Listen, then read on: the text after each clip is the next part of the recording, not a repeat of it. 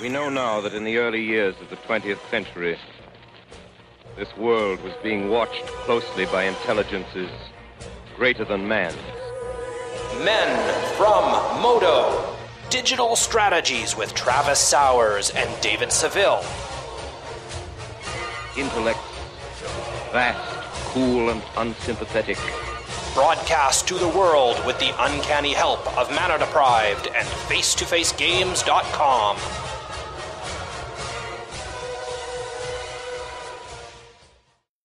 Greetings, people of Earth. We're the Men from Moto, and you're listening to episode 113. What is it good for? My name is David Seville, and I have Travis Sowers on the line with me again this week. How are you, sir? I'm a little under the weather, but generally in good spirits. That is good. That is good. I'm glad you could record with me this week. I do enjoy our conversations, and now that we've done our set review, lengthy set review, um, I want to get in and just do some draft alongs. Let's just go through a couple of uh, of sample packs here. Um, and we'll see how we align, see if we go deeper in the draft or if we, we restart and do another one. But I kind of just want to get your take on this format. You've been playing a ton. I haven't been playing nearly as much as you, but so far, I really enjoy the format. I don't know about you. Yeah, I've had a lot of fun. I found that I think part of it is this coming after two Ravnica sets. Like almost anything is going to look good because now we're opened up to being able to draft 10 color pairs again instead of being kind of forced into that that five paradigm, if you will. Uh, but I, I've also found that like there's enough going on here that I've had interesting decks. I don't feel like I'm necessarily repeating the same things. I'm seeing different things from my opponents. And sure, the, the rares and uncommons are quite good, but there's some very strong common cards as well, uh, which has kind of surprised me. Like there's plenty of packs where I first picked a common and not been that unhappy about it. I do think it's one of the most complex limited formats we've had um, honestly in a long time, but I've been having a blast with it.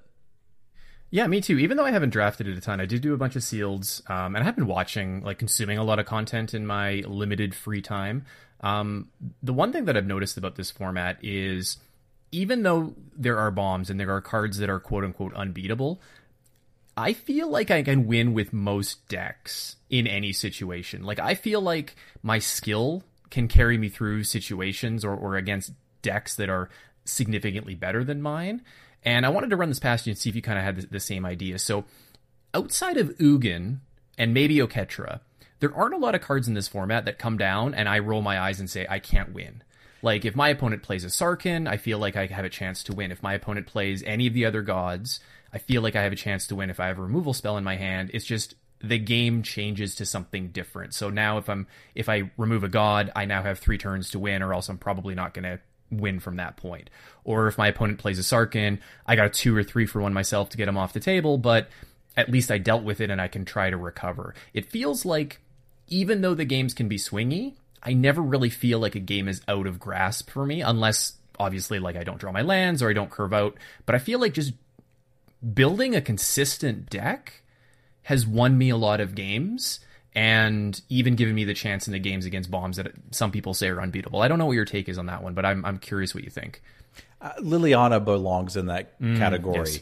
Uh, Yes. So th- those three, I would say, are the, the most difficult bombs to beat. Although I have beaten all of them, um, and I've won with all of them too, except for Oketra. I haven't gotten to play with Oketra yet. Uh, but seeing it on the other side of the table is terrifying. But generally speaking, I agree with you.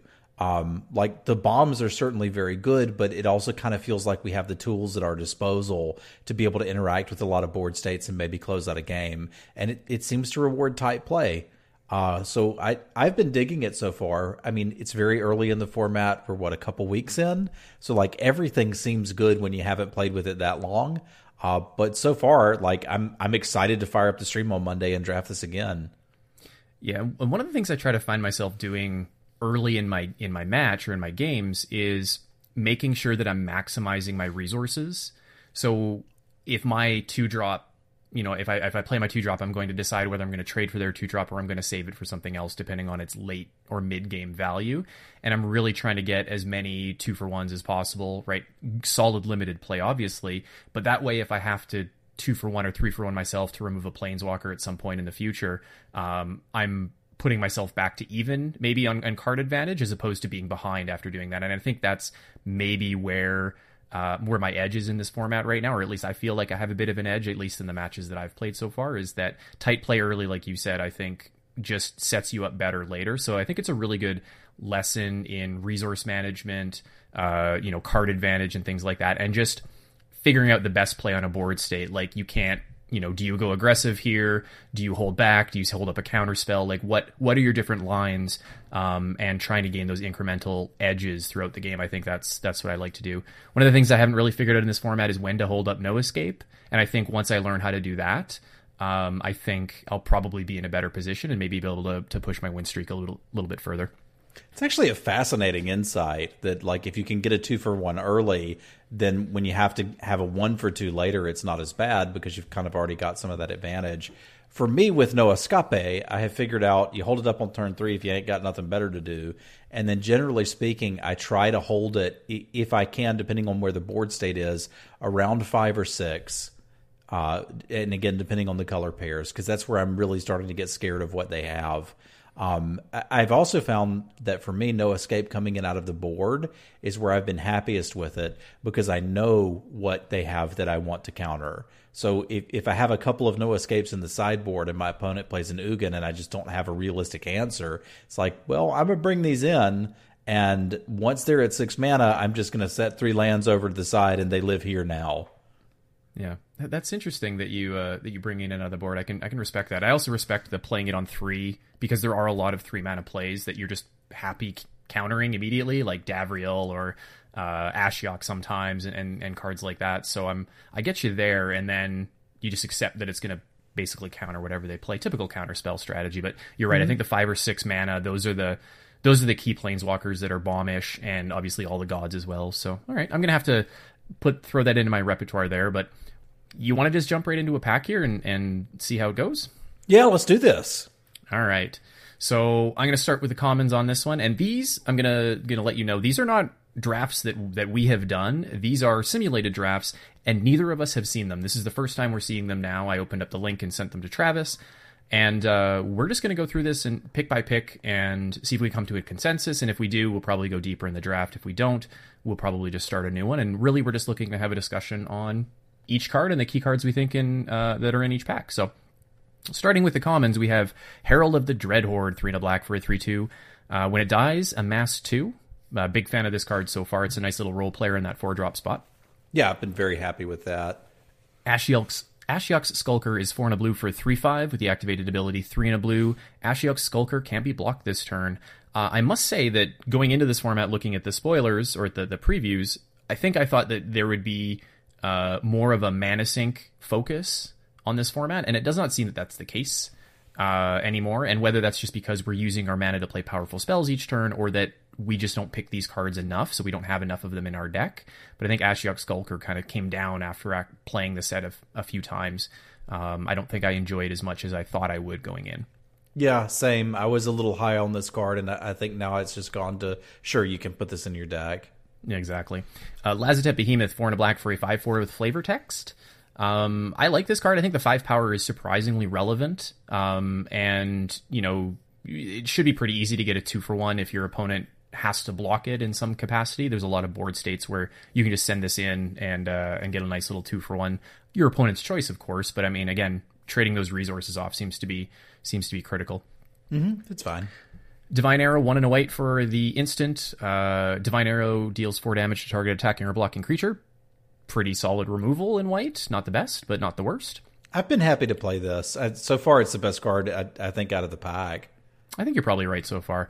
Honor the God Pharaohs, two and a red for a sorcery. Uh, as an additional cast to cost the spell, discard a card, draw two cards, and amass one. I've played this a lot more than I thought that I would, uh, particularly in like a blue red deck. I've been pretty happy to have these in the deck, and I've even played like two of them as an excuse to run 18 lands. I, I had a deck that had uh, Kefnet and the Boar God, but I didn't get. I, I got the Kefnet in pack two and the Boar God in pack three. It's like we're gonna have to run some filler here. Uh, spoiler alert: the deck went five and zero, oh. and Honor the God Pharaoh was terrific filler because it was like I could just play 18 lands, play all my card draw, and find those cards and then win with them. And that's exactly how it worked. Unlike Tormenting Voice, I, I don't mind casting this on curve. Because Yeah. of the amass. And if you have other amass spells, now you're just giving that that next amass spell haste, essentially, right? So, mm-hmm. so I, I- compare that to tormenting voice, and I think it's it's a huge step up, especially in, in this format. So I, I like that a lot. Another amass card here, this time in creature form. We have five and a red for invading Manticore. It's a four five, and when it enters the battlefield, amass two. Pretty happy with this one too. I mean, it's Yeah. six. You can't play too many, but I like it. especially if you've got a critical mass of a mass. Um, you can again make like a four four or five five and, and start smashing through I believe Uh, we call that a critical amass. a critical amass. Raging Kronch is uh, two and a red for a four three. It can't attack alone. Um, funny story about two headed giant is you can attack with this when your partner attacks. Not that that's relevant anymore, but that was a lot of fun in the pre release explaining that to people. Centaur Nurturer is three and a green for a two four. When it enters the battlefield, gain three life, and you can tap to add one mana of any color. Uh, nice little role player in either any green any green anything deck. Uh, it ramps, it fixes, it does whatever. But even in the green black kind of multicolored shenanigan deck, it also goes well there. I would say. Yeah, happy with the nurturer too. Burning Prophet is one in a red for a one three. Whenever you cast a non creature spell, it gets plus one plus zero until end of turn, and then scry one. So, what's your take on the two drops in this format, and what are you looking for in your two drops, and why is it not Burning Prophet? Oh, it is definitely Burning Prophet. You- Excellent, we're on the same page. you troll. I'm I'm mainly looking to make sure that um, I have something that can block. I've found that I'm I'm interested in blocking with my two drops more than I thought I would be. Uh, because like I'm usually trying to set up, okay, I'm going to play this two drop, this three, and then this planeswalker, and I want to make sure I get both activations, uh, you know, off in a couple turns before they can interact with it. Uh, Burning Prophet is scrying more than I thought it would, and I already thought it was going to scry a decent amount. Uh, and it plays nicely with like instant speed removal, combat tricks, and just incidental chip damage, if you will. Uh, so this has been a really good two drop for me. I really like that it's not instants and sorceries because now when your planeswalkers enter the battlefield, you get to scry one or or attack for an extra point of damage. Like I think that's actually surprisingly relevant. So um, there are a lot of non-creature spells in this format once you count the planeswalkers. So I'm a big fan of this, um, and I would play any number of them in my red X deck, like any red deck, except maybe red white. Actually, probably red white. I would still play these. Yeah, you're playing this everywhere. Like, Yeah, I it- just don't. It, I it just plays, don't like red white. it plays nicely with card draw too, because you get to scry first. Uh, that is awesome. Uh, steady aim is a green combat trick, one and a white for an instant. Untap target creature it gets plus one, plus four, and gains reach until end of turn. I have yet to cast this card in the format. I've only seen it. Uh, well, I wouldn't say resolved once. I've seen it cast once, uh, and then I used Ob Nixilis's cruelty to kill the thing it was targeting, and my opponent conceded. Like it, it- all of my criticisms of this card was that it's a combat trick you're wanting to play defensively, and that that will get you blown out if your opponent has instant speed removal. And surprise, there's really good instant speed removal in this format. Yeah, I'm entirely off of this card. I think.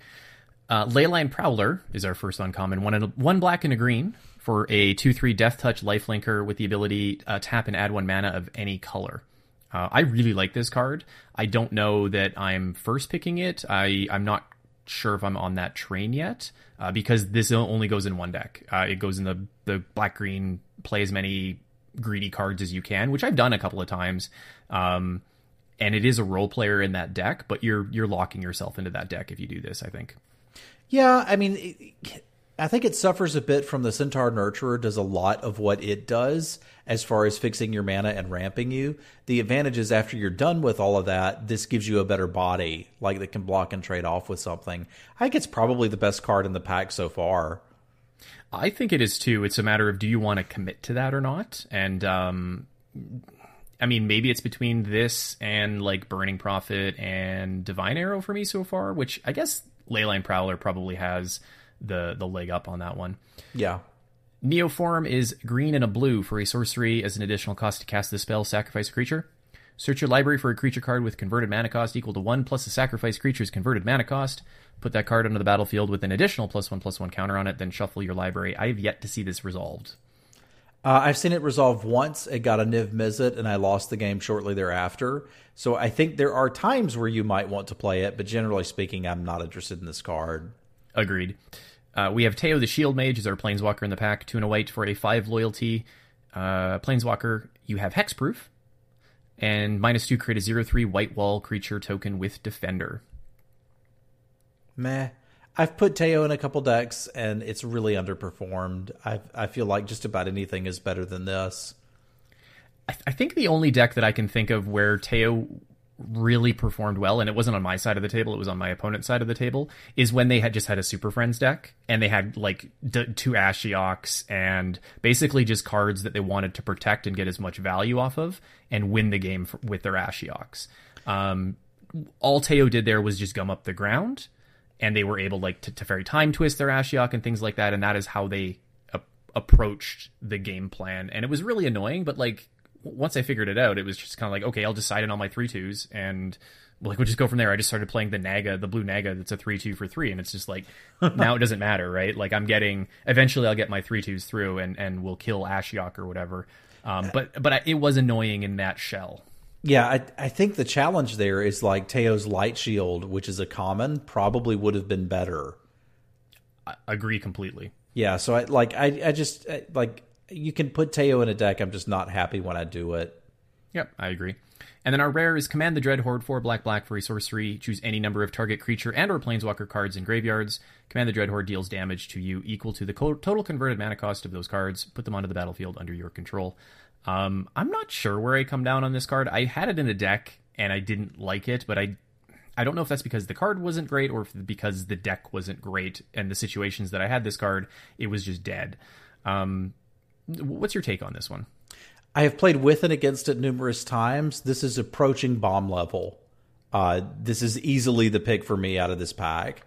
Um, if you can get it, so obviously the dream is you get it in a deck that has the Wanderer, um, because you can't take non-combat damage, so you just buy back literally everything and take no damage and win. That's super cool. You may get to do that once in the format, but even when you don't, you can usually crack because you know that this is in your deck and your opponent doesn't. So when when you have the opportunity to trade three damage for two damage, you don't take it. When they attack in, maybe you make blocks that look like they're not advantageous for you, but you're preserving that life total because you've got a plan to use it later. Uh, I've been absolutely wrecked by this card, and I have crushed face with it. Like my initial impression of it was that's too much life. I don't think this is going to be good. So I I kind of forced myself to take it and play with it, and was beyond impressed. Okay, I think you sold me on it. I think I was probably playing with it wrong. Um, and when I put it in my deck, I'm like, this is probably powerful. Um, and I, thinking back, I probably wasn't conserving my life total as much as I should have. Um, so okay, I'm with you. I'm, I'm willing to try this card. I will take it out of this pack. You talked me into it. Let's uh, let's take command the Dread Horde. Yeah, I think that's an easy one for me. If it's not there, I'm between Divine Arrow and the Prowler, and probably just going with the Prowler on power level. If Green Black's open, cool. If it's not, I'll let it go pretty easily. Yeah, I think the Green Black Greed deck, I really had a lot of fun with the two times I think I've drafted that deck. Um, I just got to learn how to be greedier, but it definitely starts with the Leyline Prowler. Yeah. Okay. All right, next pack. We have Charity Extractor is three and a black for a one five lifelink. Eh. Mm. Pouncing Lynx, one and a white for a two one. Uh, as long as it's your turn, it has first strike. Meh. Yeah, there's better two drops. I prefer my two drops to have evasion, such as the next card, War Screecher, one and a white for a one three with flying, with the activated ability five and a white. Other or, and tap other creatures you control get plus one plus one until end of turn. I have gotten a lot of people with that activated ability. Yup, this is the two drop you want in your white decks. It blocks well, it attacks planeswalkers well. The activated ability will come up in a game. Yeah. It's surprisingly relevant to have an evasive two drop that can pull a loyalty off of a turn three planeswalker um, and effectively either remove an activation or make it so that if they activate again, the planeswalker is gone. Um, and I even like anything like the Strix where you can get two power potentially is also good, I think. But removing even one loyalty has a major impact on a lot of early game planeswalkers. Mm-hmm. Contentious Plan is one in a blue for a sorcery with Proliferate, and then you draw a card. I've put this in a couple decks, but it, it was the definition of filler. Like it's so hard to tell where the board state's going to be. Um, mm-hmm. But like I've, I've not been super happy with this card. It's the blue opt. Yeah. Raging Kronch is in this pack. We had him in the last one. Uh, Erratic Visionary, one in a blue for a 1 3 with the loot ability, one in a blue tap, draw a card, then discard a card. I have not looted nearly as much as I thought I would in this format. Same. I, I haven't either, which kind of surprises me. Um, but I'm still happy to have one of these in my blue deck. Yeah, I think the problem is is like I want I want my two drops to be able to attack a lot of the time because I want to be able to pressure planeswalkers potentially. Um, and obviously the one three just gets outclassed quite easily on the board. Yeah. Topple the statue is two and a white for an instant. Tap target permanent. If it's an artifact, destroy it. Draw a card. Sideboard card. Agreed. Gideon Sacrifice is a single white for an instant. Choose a uh, creature or planeswalker you control. All damage that would be dealt this turn to you and permanents you control is dealt to the chosen permanent instead. Meh. Eh. Courage in Crisis, two and a green for a sorcery, put a plus one plus one counter on target creature, then proliferate. I see this played a lot, and I am never interested in putting it in my deck. Have you played with it at all? No, but I seem to just blow out people consistently when they use it. Like what it turns into is basically deal me four damage and get two for one. Like I, I don't think people really understand. Maybe what you could do with this is play it in a game where you're planning to play it on six mana and play a three drop in the same turn. But I've seen a lot of people go two drop into this, and it's like, you know, Ob Nixilis's cruelty is in this format, right? Like you just can't do that. Uh, so this is your pants of the set, but I don't I don't want to be wearing pants. Yeah, it is. It's just an aura, right? Plus two, plus two in a mm-hmm. lot of cases, and it's like, would you go all in on that on turn three? I think if you look at it like that, that's a really good way to look at it. Um, maybe there's a place if you have a really good blue green proliferate deck or something like that that like everything has a plus one plus one counter. But even then, like there's other better cards in this spot, including just creatures that proliferate. Yeah. Tithebearer Giant is five and a black for a four five. When it enters the battlefield, you draw a card and lose a life. I really like this card. Yeah, I've been super happy having up to two of these in my black decks. Agreed. Um, even though it for six mana, like the four power doesn't seem like it's super relevant. It is. Um, it is super relevant. Like you're you're gonna get something of value on the other side of the table, and you're up a card in the exchange. Mm-hmm. Elite Guard Mage, two white blue for a two three flying. Uh, when it enters the battlefield, you gain three life and draw a card. I love this in my blue white flyers decks. This this thing is is great. Agree. Like this best card in the pack so far. I'm probably taking it. Best card in the pack. I would take it if it's pick one, pack one, and I'm certainly taking it even because we have uh, even though our black card is or sorry, our first pick was black because I don't care. This card is fantastic. Uh, Mowu Loyal Companion is three and a green for a three three. Trample Vigilance, and whenever you put a plus one plus one counter on it, uh, put an additional plus one plus one counter on it. Sorry, one or more plus one plus one counters on it. I've been pretty happy with Mowu. I thought it was a hill giant with upside, and it's played a little bit better than that because most mm-hmm. of the decks that it goes in don't have trouble getting that first counter. Uh, I don't think it's in contention here. It's something I'm looking for more like pick five once I'm already green. Uh, but once I'm there, I'm I'm kind of interested in this. Yeah, I uh, I had a green white deck. I think it was like a 5-0 or a 5-1 on stream. Maybe it was sealed. Um, that basically I had a bunch of like I had two of these. I had the uh, the light shields, iron bullies, and the pollen bright druids mm-hmm. and is super consistent to be able to make this like a five five or a seven seven or whatever actually quite easily. And um, you know, even just a four mana three three trample vigilance is is re- like reasonably relevant in this format. Like it can get outclassed quite easily, especially on the double blocks.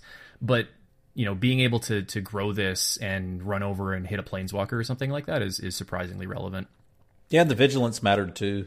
Yeah, and then the uh, planeswalker in the pack is Kiora, uh, two and a green blue hybrid for a seven loyalty, which is a lot of loyalty. Uh, whenever a creature with power four greater enters the battlefield under your control, draw a card and minus one untap target permanent. It's super unimpressed with Kiora too. I thought it was going to be bad, and it's kind of played out like that. Yeah, I agreed. Unless like unless you're drawing a bunch of cards off of her, she's just not worth it. So for me, like we took a black card first, fair enough. Um, if there was a black card here that was decent, I'd, I'd probably just windmill slam it. If there's a Ob Nixilis's Cruelty, for example. But here, the best card in the pack is the Elite Guard Mage by a lot. Uh, mm-hmm. So I'm going to take that and then figure I get to play one of these two. Either I'm going to get to play the, the rare that we took earlier, or I'm, you know, maybe I have to let Command the Dread Horde go uh, and play the Elite Guard Mage, and that's fine. I'll just have a rare in my sideboard, no big deal. I really like blue blue white flyers. Like even just mediocre blue white flyers has been overperforming for me. Granted, it's on arena, um, mm-hmm. so like your mileage may vary there, but like just playing a bunch of evasive threats and forcing your opponent to race against things they can't block and lose their planeswalkers when they play them, like this guy goes in that strategy. So I'm gonna, I'm with you. I'm going to take that for sure. If this wasn't here, I'm probably just taking the Tithebearer Giant, assuming that there's nothing better, because I think all the other cards are like not not comparable to Tithebearer Giant plus our rare that we have, Command the Dreadhorde. Uh yeah, I think I'm probably with you there. Like I, I have a special place in my heart for Kronches because they're pretty good, but yeah, I'm with you there. Okay. All right, next pack coming. We have in our common spots. We have Banehound, a single black for a one-one lifelink haste. I saw you on stream the other day facing down an opponent that had three of these on turn two. Yeah, and it was terrifying for them when I played a one-two, uh, and they were basically dead. I don't know who said that it's okay to play these. Uh, maybe some famous streamer was like goofing around or exploring different archetypes. But I uh, Friday when I streamed, I played numerous decks that were just you know Banehound, Banehound, Dreadmalk, and Banehound. It's like I don't care. This is so easy to beat. And it was just free gems. Don't put these in your deck. It's bad. Yeah, they just, they just get outclassed so quickly. Who cares? All right, Goblin Assailant. Speaking of cards we don't care about, one in a red for a two-two with flavor text. If this goes in your red deck, something has gone horribly wrong. Now, I would still argue if you see your opponent play a Banehound or a Goblin Assailant, don't assume they're an idiot and, you know, go into autopilot mode. Because I did have a Goblin Assailant in that deck that had Kefnet and the Raze-Boar, because I just needed filler. Uh, so, generally speaking, when I see my opponents play terrible cards, I start assuming they must have a good rare in there somewhere. So, let's play tight. Uh, and I think that that will reward you over time. Agreed. And if you're following that strategy of getting that incremental advantage, um, and you know finding ways to keep the board clean or you know punish your opponents for playing bad one and two drops, then you can hopefully outlast them when they finally do play their bomb. Uh, we have Topple the Statue again. We're not going to read that one again. Toll the Invasion. I'm curious what you think about this one. I know what I think of this one. Two and a black for a sorcery. Target opponent reveals their hand. You choose a non-land card. They discard it and amass one. I'm pretty happy with one main deck, although it doesn't have to be main deck. Uh, so it's more like I went into, I don't know, black white, and I didn't quite get enough playables, so we'll put this one in. I will aggressively sideboard it in if I know that my opponents have good five and six mana plays that I want to gobble. Uh, and the place where I'm really happy having it main deck is if I'm in any of the Grixis pairs, where I've got other incidental amass laying around, so I know that the body's going to be relevant. Uh, but like, I'm I'm not embarrassed to put this in a deck, but I'm not actively looking to either. Yeah. Do you have a particular spot you like to fire it off? Like I look at it as kind of like the uh, the tormenting voice, the one in red. The same thing. Like I don't mind firing this off on curve because it provides me with a body or boosts my body that's already in play. Um, like, do you have a preference on that? No, uh, I, unless I've again we're in game two or three. I, I, have been playing best of threes, and mm-hmm. My god, that is so much better. So like I know what my opponent has. Like it's a it's a five mana card that I care about. I play it when they have four lands. Right, I don't need to play it any earlier than that. Or it's a six mana card. I play it when they hit their fifth land drop. Right, so that I, I have a better chance of being able to nab it.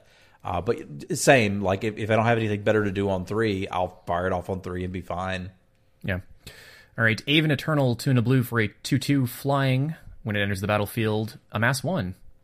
I thought this might be the best blue common, and I kind of still think it might be. This is really good.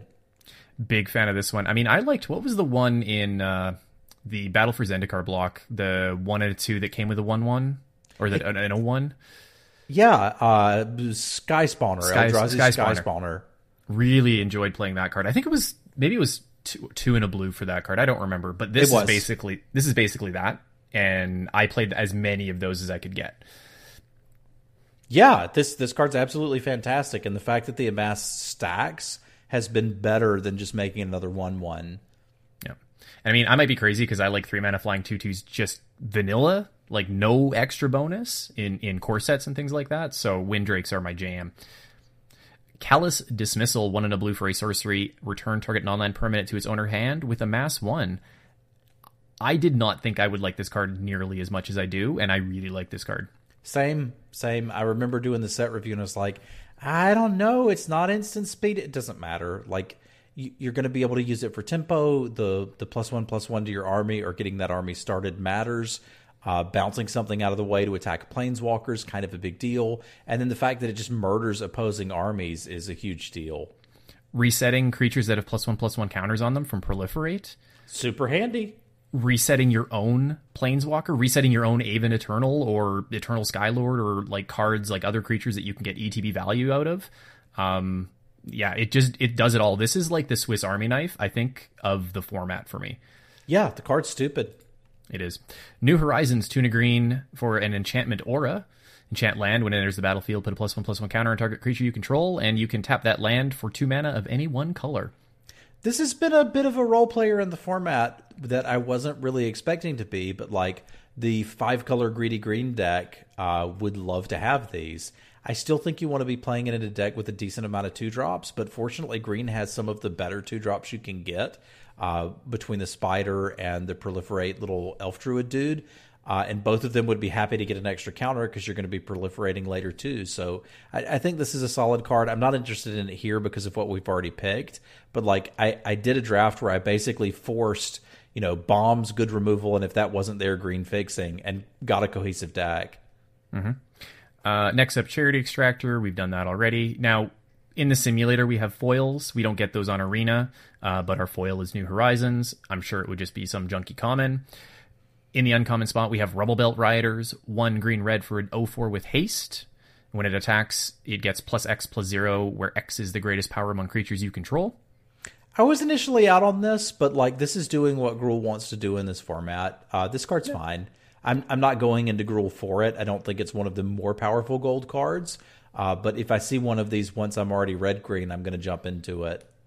Agreed. There's a like a lot of the time it's a three four or four four haste, which mm-hmm. is super super powerful. Um and uh and again I'm not gonna take this highly, but like pack three, get in my deck if I have a bunch of Kronches. Yeah. Augur of Bolas is one in a blue for a 1 3. When it enters the battlefield, look at the bottom three cards of your library. No, I'm kidding. Look at the top three cards, and you can pick an instant or sorcery and put it in your hand. Put the rest on the bottom in any order. I wish they had made a new version of this card that was instead of instant or sorcery, it was just non creature. Uh, well, I will say I've already drawn more cards off of Augur of Bolas in this format than I have any other one I've ever played. I wonder if that's because you're playing instants and sorceries that have a mass, so you're putting more of them in your deck. It, it certainly is, and I'm counting those as like creature spells. Mm-hmm. Uh, so again, I'm not crazy excited about Augur of Bolas, but it's fine. What do you want out of a two drop? You know, it's a one three. It blocks well, and it's got the opportunity to maybe draw you a card 20, 30% of the time, something like that. This card's fine.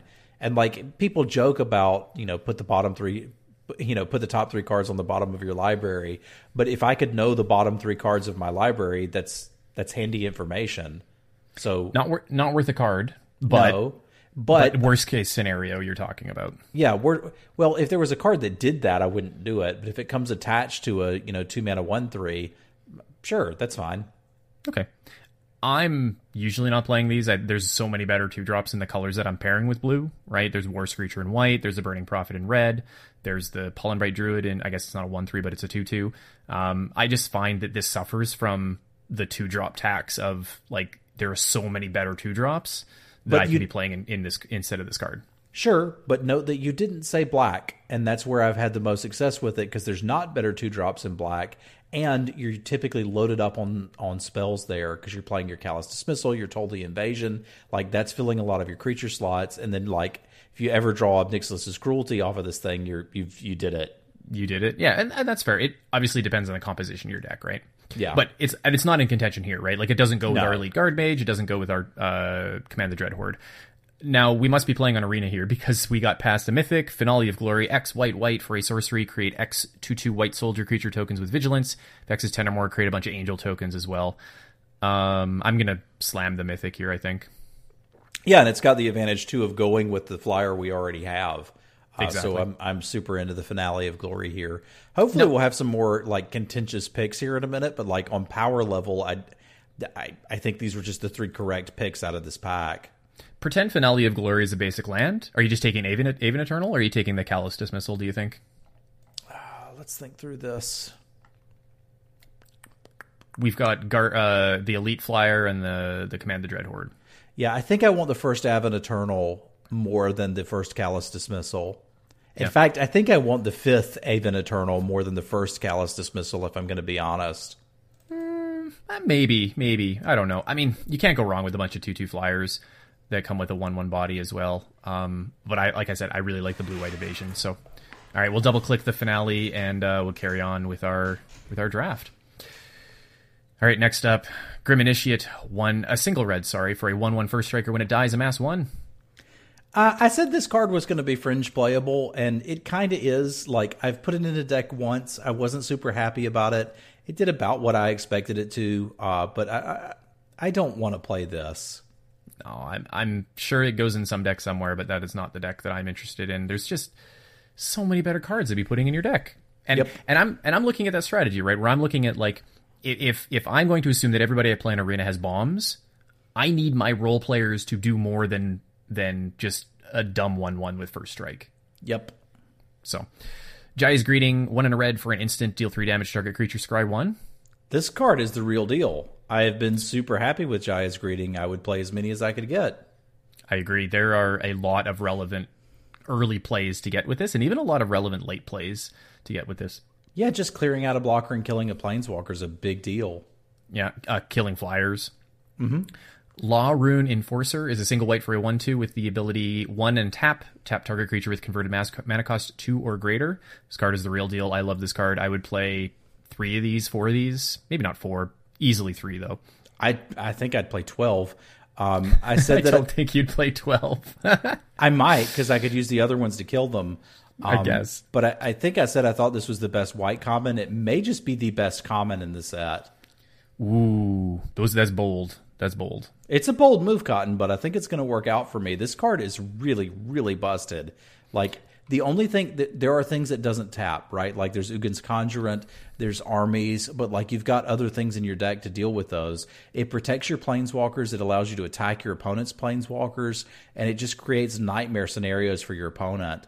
Um, it can be killed, but they have to kill it. Otherwise, you're kind of going to run away with a game. The most I've been able to get was four, and I was never. Un- I had four on the board at once, um, and like I only got through one turn cycle with them before my opponent conceded. But I, I, I think I'd play as many of these as I could get. Yeah, I mean, you're never going to get more than four or five anyway. So my my point is is moot. But uh, yes, uh, like I'm picking this first out of some packs, a lot of packs, I think. Right. Yeah, All right. So we're on that so far. Chandra's Pyrohelix, one in a red uh, for deal two damage divided as you choose among one or two targets. I'm not taking this over Jaya's Greeting. I'm not either. There's not enough X ones that you're ever realistically going to get a two for one off of it. it. It is possible to pick off an X one and deal a point of damage to a planeswalker, but I'm always taking the greeting over this. Yep. Totally lost four and a blue uh, for an instant. Put target non-land permanent on top of its owner's library. I do enjoy the totally lost lock, where you can put something bad on your opponent's library, like a one-one lifelink haste, and then buy this back with a spell keeper weird spell, whichever one the blue weird is, and then doing it again next turn.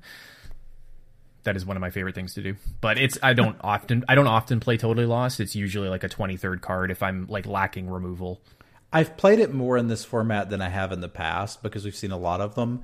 And like it's worth paying attention to some opportunities with this card.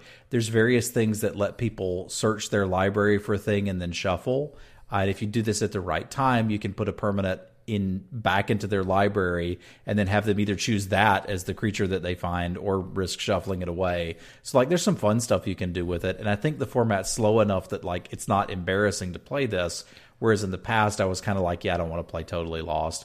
Like still not taking it here, but like I've put this in more decks than I have in, in other formats. Yeah, agreed.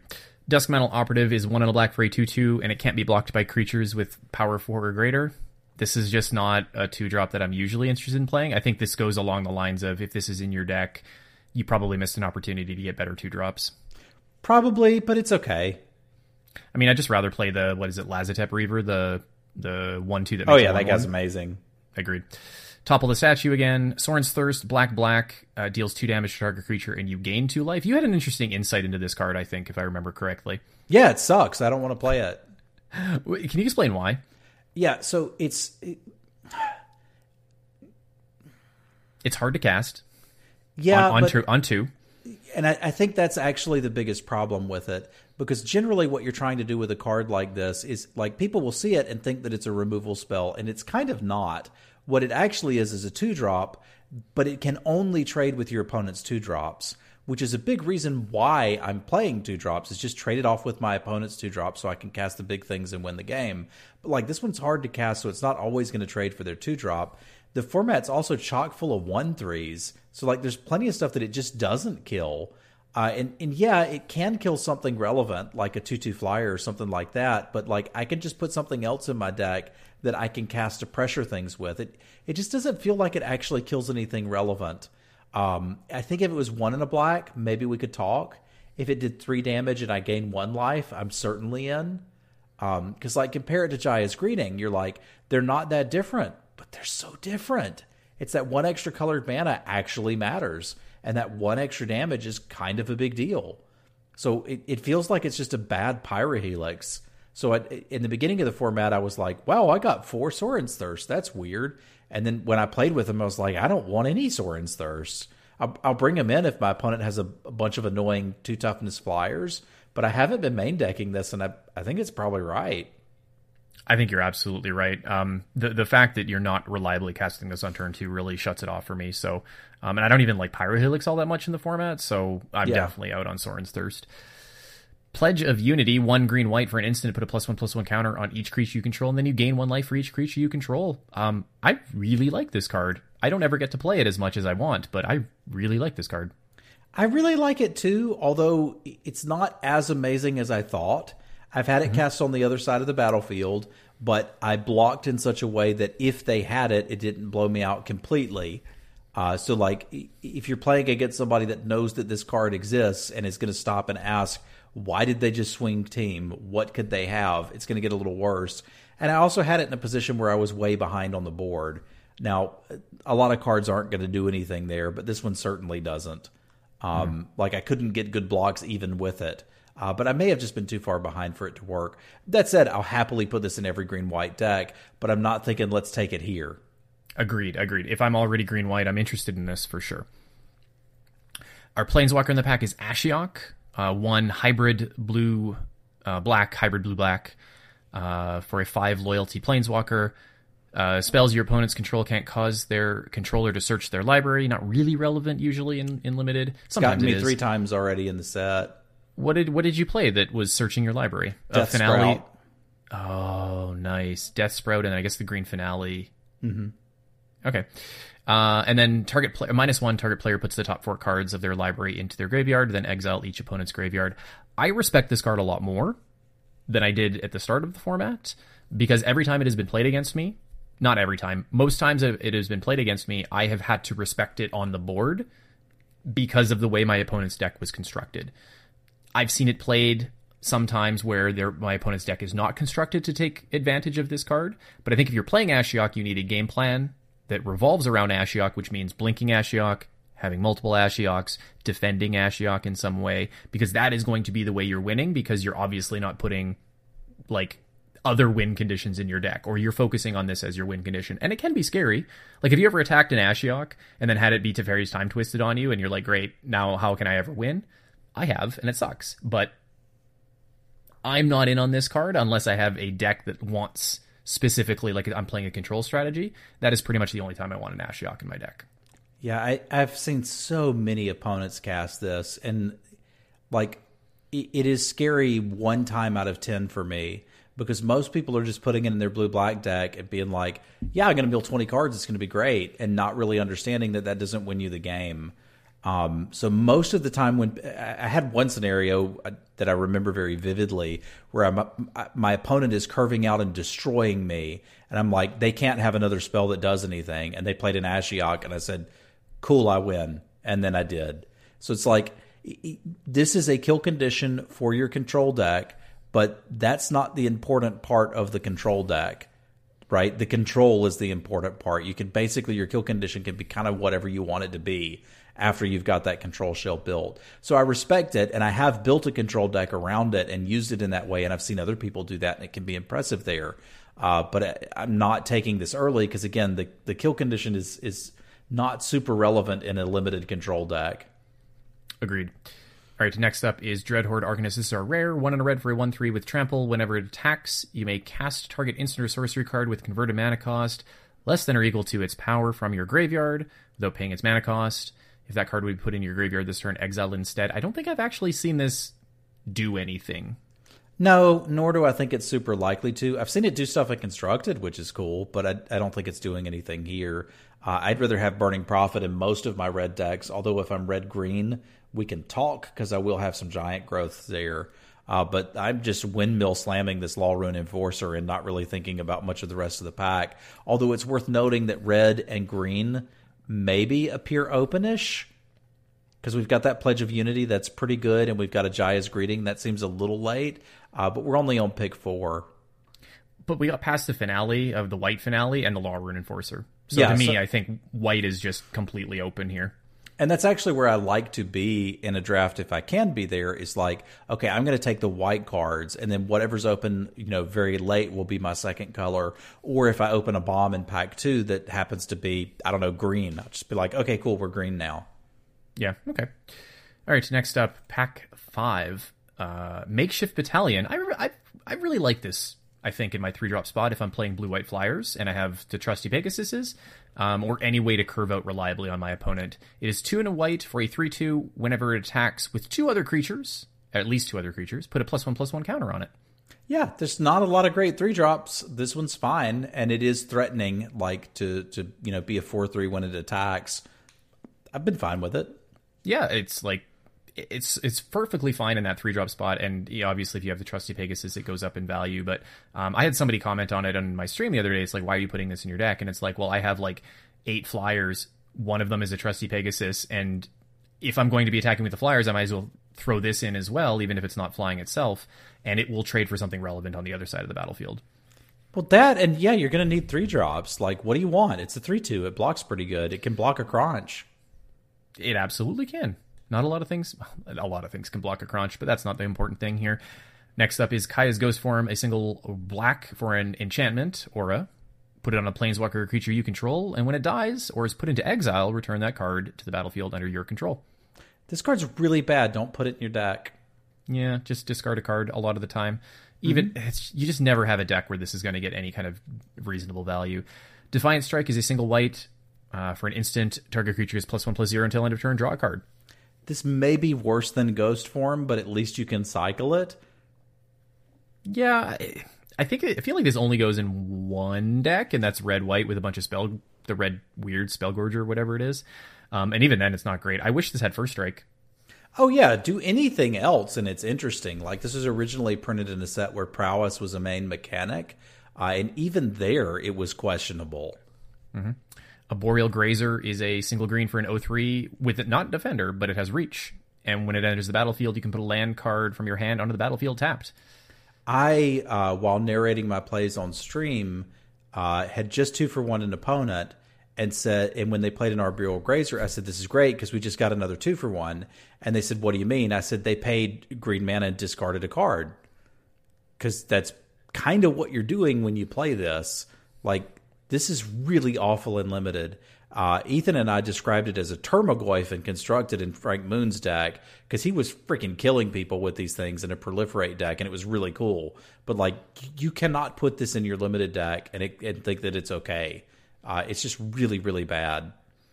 Yeah, and, and people that like look at it and say that it's ramp, it's not really ramp. The only time it's ramp is when you have a land in your hand when you play this, and then you continue to play all of your land drops for the rest of the game. Because the moment you miss a land drop, the the ramp from this card, quote unquote ramp from this card, doesn't matter anymore. Yeah, it just disappeared. Exactly. So you only get ramp for like one or two turns when you can just play a, a Paradise Druid or uh, you know not play this card and play something relevant. Or just play an extra land. There you go. All right, one in a green for Forced Landing is an instant put target creature with flying on the bottom of its owner's library. I usually only sideboard this. I've been very happy with it out of the side. Yeah. Giant growth is a single green. Target creature gets plus three plus three until end of turn. The best combat trick ever printed. Pretty much, I would say. I'm trying to think of a better one. There's not. Mm, no, no, not really. Erratic Visionary, one in a blue for a 1 3. This is the looter. We talked about this one already. Mm-hmm.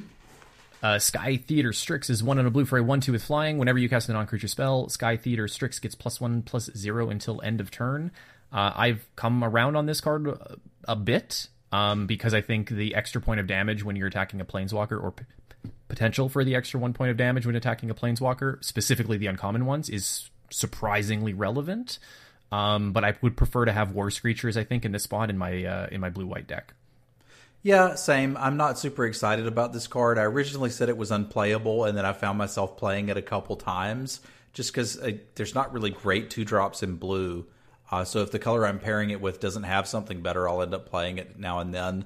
And I've also been interested in bringing them in from the side if my opponent's attacking me with one power flyers. Like this is a pretty decent way to block those. Uh, and mm-hmm. it, it, again can be a way to pressure walkers. I'm I'm not taking it here, but like it's interesting to note. Exactly. Gleaming Overseer, one black blue for a 1 4 when it enters the battlefield, amass 1, and zombie tokens you control have hexproof and menace. I need to go back to our, our set review, or at least when we first started talking about the set. Um, I thought that the zombie lords would be more important than they have been for me so far. The only one to me that has been important is the Sky Lord, the one that gives it flying.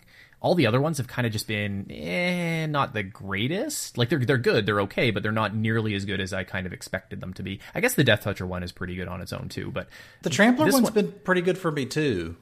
Really, I haven't really had an opportunity to like take full advantage of it. Maybe it's because I just haven't really drafted like the blue or sorry the the black red deck with a lot of amass. It seems like I don't have as much amass in that in that version.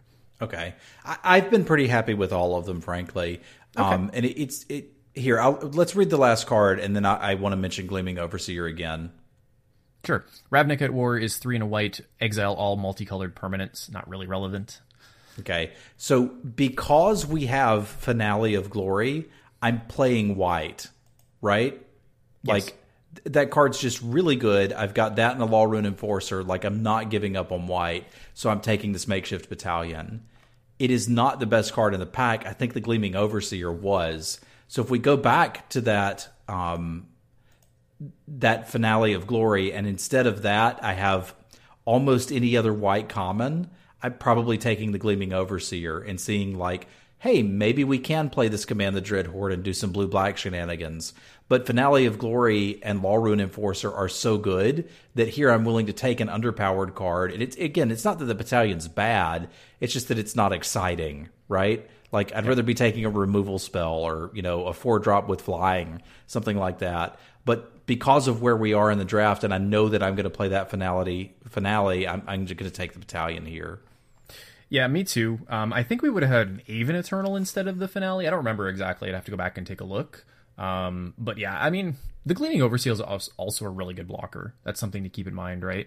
Yeah, and, uh, I mean, it's it's a it's essentially a two five for three. Like you would play that in most decks anyway, um, and then it, it has the potential to like sort of have that haste quality right? Like you can play something else and amass onto that, and all of a sudden it's more relevant, or you can play this later and make your already large army suddenly have menace. Like I've been very happy with Gleaming Overseer. Mm-hmm. Okay. If that card Next, was a common, you'd hate it. You're absolutely right. All right, let's get through these next two packs. And actually, this has been a really good discussion so far. So I think we're only going to get through the first eight picks here. But I think we've gone through a lot of cards and really talked about how we approach the format so far. So I think it's been a good exercise, even though we're not going to get to see another pack. And we're agreeing about a lot of these picks. All right, in our common spot, we have Prismite, uh, two two colorless for a two one with the ability uh, pay two and add one mana of any color. Uh, so you're you're paying a little bit of tax and getting some uh, fixing. Martyr for the cause. Oh, go ahead, sorry. I was just gonna say I haven't played this. When I've seen opponents play it, it's been bad. Like this is not how you should be fixing, and this is not what I want out of my two drops. Uh, yeah, I'm, I'm the same. I don't think I'll ever see myself casting this card. I guess if I'm playing like a really greedy deck and I don't get there with the fixing, maybe I play this. But no, like, just put it in 18th land. Just no, that has to be super bad. greedy. Martyr for the cause, one and a white for a two-two. When it dies, proliferate. It's this is okay. I think uh, there's just better two drops. It's not the best white two drop. It's worse than I thought it was going to be. I'd rather have the War Screecher over it every time. Mm, that's fair. Gideon Sacrifice, we've talked about that. Arlinn's Wolf is two and a green for a 3 2. Uh, can't be blocked by, or blocked by creatures with power 2 or less. This is a pretty hard hitting three drop. It's like on curve, it's obviously surprisingly tough to block. It gets through a lot of the uh, amass creatures and early amass tokens um, and plays really well with combat tricks. I would say like it's sometimes it can't be double blocked. It, there's a lot of text on this, even though there's just one line. Yeah, I, this is the tree drop I want for my green decks. It's it's quite good and probably a runner for the pack currently. I would say so. The only reason I would take Martyr is because I'm I know I'm white. Yeah. Right, but I don't know what my second color is necessarily. Crush Dissent is three and a blue for the uh, instant counter target spell unless its controller pays two and amass two. So I was arguing that this might be playable in a heavy amass deck, and it just isn't. Uh, no Escape's a much better counter spell. This one's easy to sniff out and play around, and like it, it just God, four mana is so much to hold up that you're basically locked into countering anything your opponent plays, which takes a lot of the play out of counter spells. Like th- this is a D level card. It's just not good. Yeah, there's just I never have an opportunity where I'm like, man, I wish I'd crushed Descent here on four mana so that I can counter something. Yeah, no one's ever thought that. Yeah. Sarkhan's Catharsis, four and a red for uh, deals five da- instant that deals five damage to target player or planeswalker. Have you played this much? Yeah, I've won a lot of games with it. I've been Okay. pretty happy to have this in my red decks. Yeah, I haven't had the opportunity to play it, but I think I would certainly do it. Um, you know, if if not main deck out of the side to kill a bunch of planeswalkers, and then sometimes just nuke my opponent in the face.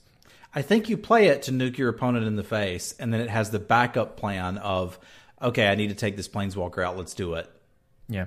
The interesting thing is though, like a lot of the planeswalkers you want to kill, this doesn't kill. Uh, like a lot of like the bomb level planeswalkers that you want to get with this, once they plus, this doesn't kill them. It, it it's really good at dealing with the uncommon ones, and Sarkhan, surprisingly, it's really good at dealing with as well. Mm-hmm. Primor- Primordial Worm is four green green for a seven six. I've actually put this in some green decks where I had some ramp and nothing to ramp to, and it was pretty good. It's it's pretty okay if you don't have anything better. Like I mean, sometimes Pretty okay is better, yeah. Yeah, sometimes you just need a seven six. Um, I had a deck with two of them the other day, and like obviously I didn't get there on what I was ramping to. Um, actually, it was green black greed deck, and it wasn't greedy enough. That was my problem. and uh, they did okay. Yeah. Con- contentious plan. We talked about this card. This is the proliferate draw card, and then we have another gleaming overseer. Well, this time I'm taking that overseer. Uh, like the martyr Yeah. for the cause is just so bad. Like I, I will find two drops for my white deck, and if it's a martyr for the cause, that's fine. But I'm not picking one sixth. I should be wheeling those if white's open. So I'll set myself up for the backup plan of maybe we actually are blue black all along, or maybe we're splashing, you know, the the draw card flyer in our and this and our white black deck. Like who knows where we could go from here? But the Gleaming Overseer is so so much better than the rest of this pack that I can't ignore it.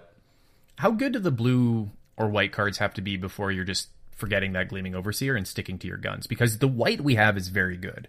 So like if martyr for the cause is well, we picked uh, the battalion creature over over the gleaming overseer last pack. So if there's another overseer or the not overseer the battalion creature, are you taking that one? Or are you still are you taking the gleaming overseer? Gleaming overseer, thinking that this is open now, or like this is a sign that this you should be taking these cards. Yeah, uh, it. Let's say that we have a Gideon's Reproach level card.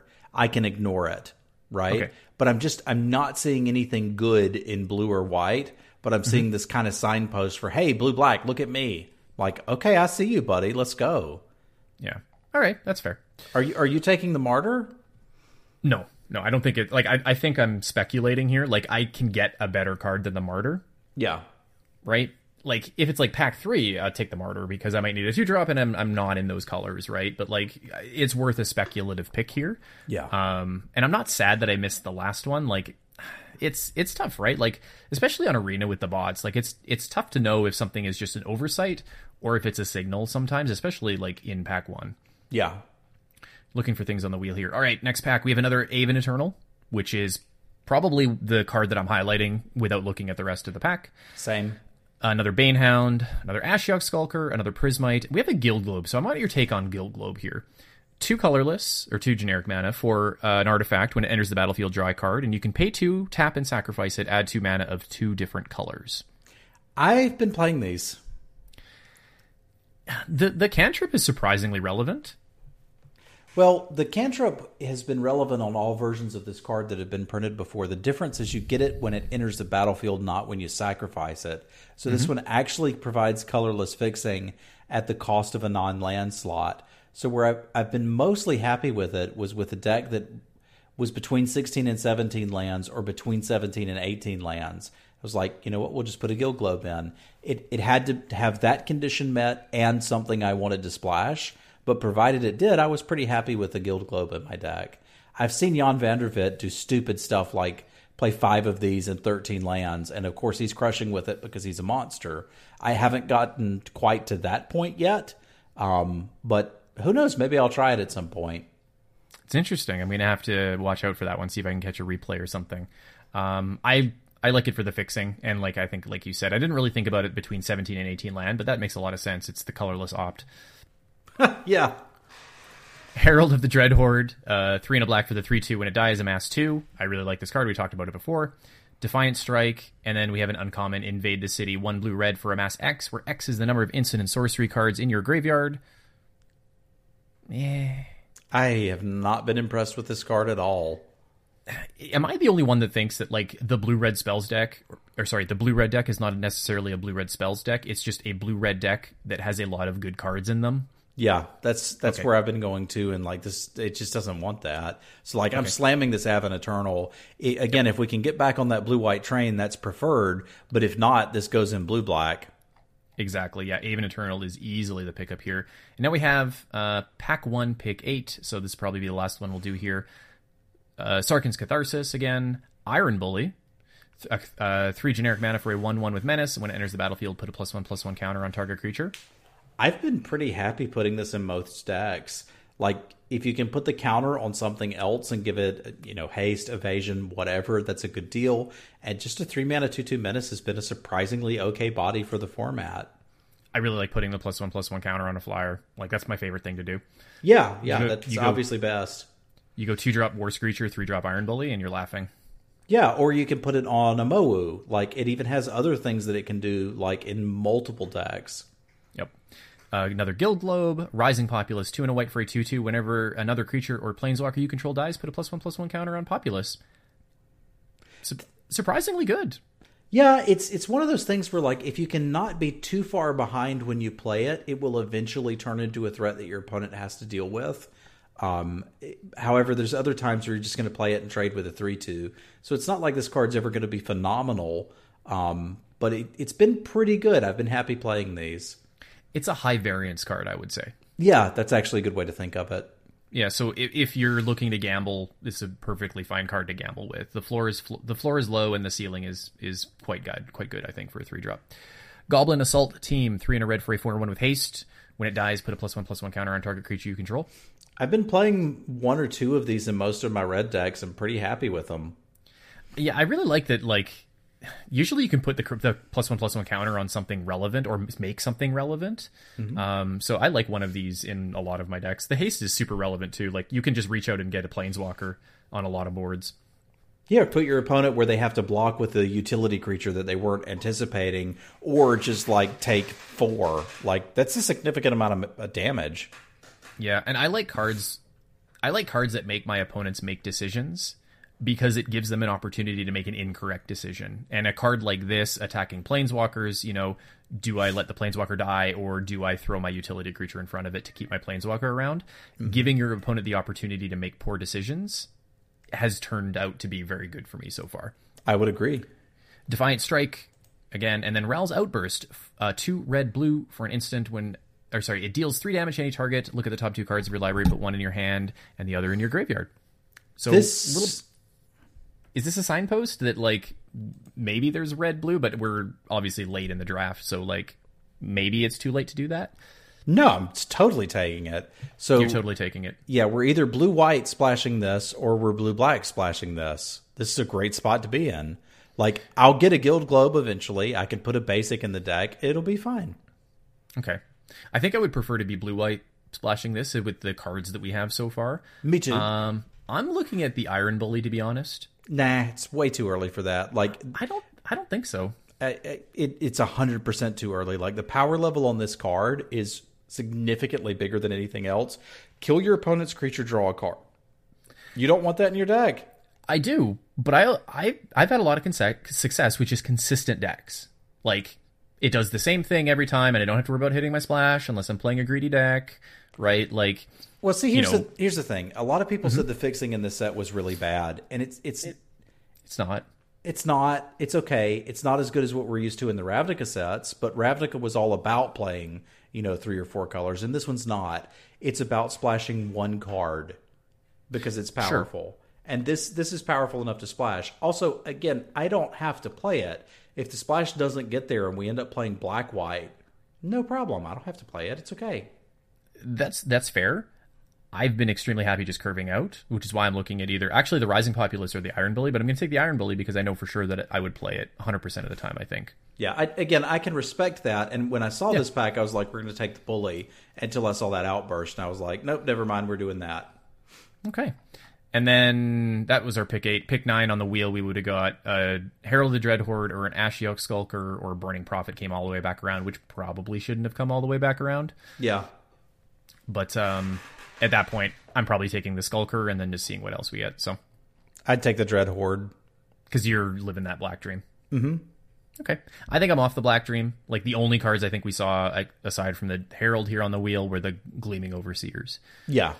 So I think I think I'm going to take the blue card here and then um, live that blue white dream with an Iron Bully.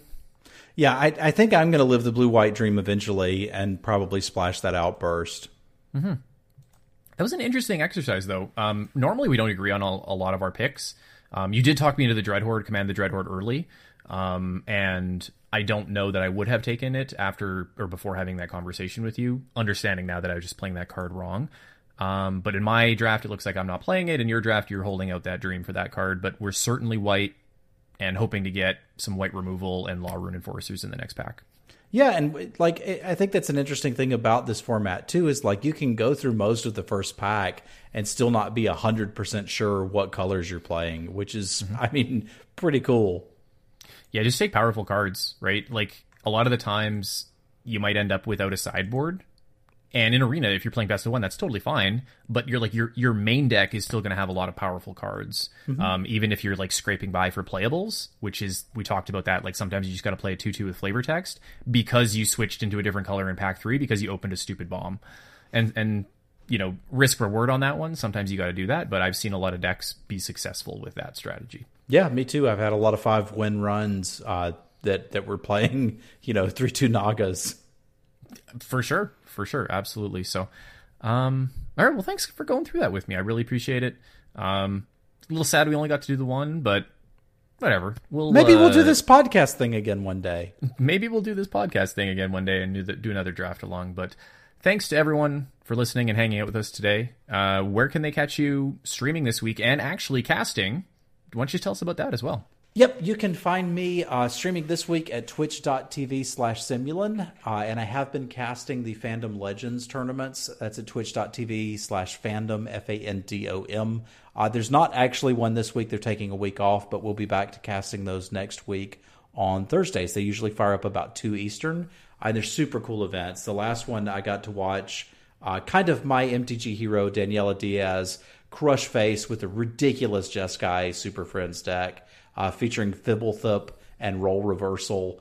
Uh, and it, it was just lovely. It was a, a joy to cast and a joy to watch. Like it's got me excited about Standard, and, and as longtime listeners know, that is not easily done. Yeah, and it's super cool. It's a really good production. You and Ethan do a, a great job, Ethan of Lords of Limited fame. I think you guys have really hit your stride. I think this is you did three now, mm-hmm. and you guys have just kind of been crushing it the whole way. So you guys, they did a really good thing, basically hiring you on for the next couple of couple of events. I think that's really cool. So congratulations to you. Thank you. And uh, I have been streaming a little bit more lately, which is great. So you can find me at twitch.tv slash dsavillian. That's D S A V I L L I A N. You'll note that I slowed that down for the listeners. Mm-hmm. And I'm at Twitter the same. And if you're interested in supporting the podcast, aside from just listening to us or telling your friends about us, you can find us on Patreon. We're at patreon.com slash menformoto. Thanks to Face to Face Games for the support and all the hosts. We'll catch you next time. Adios.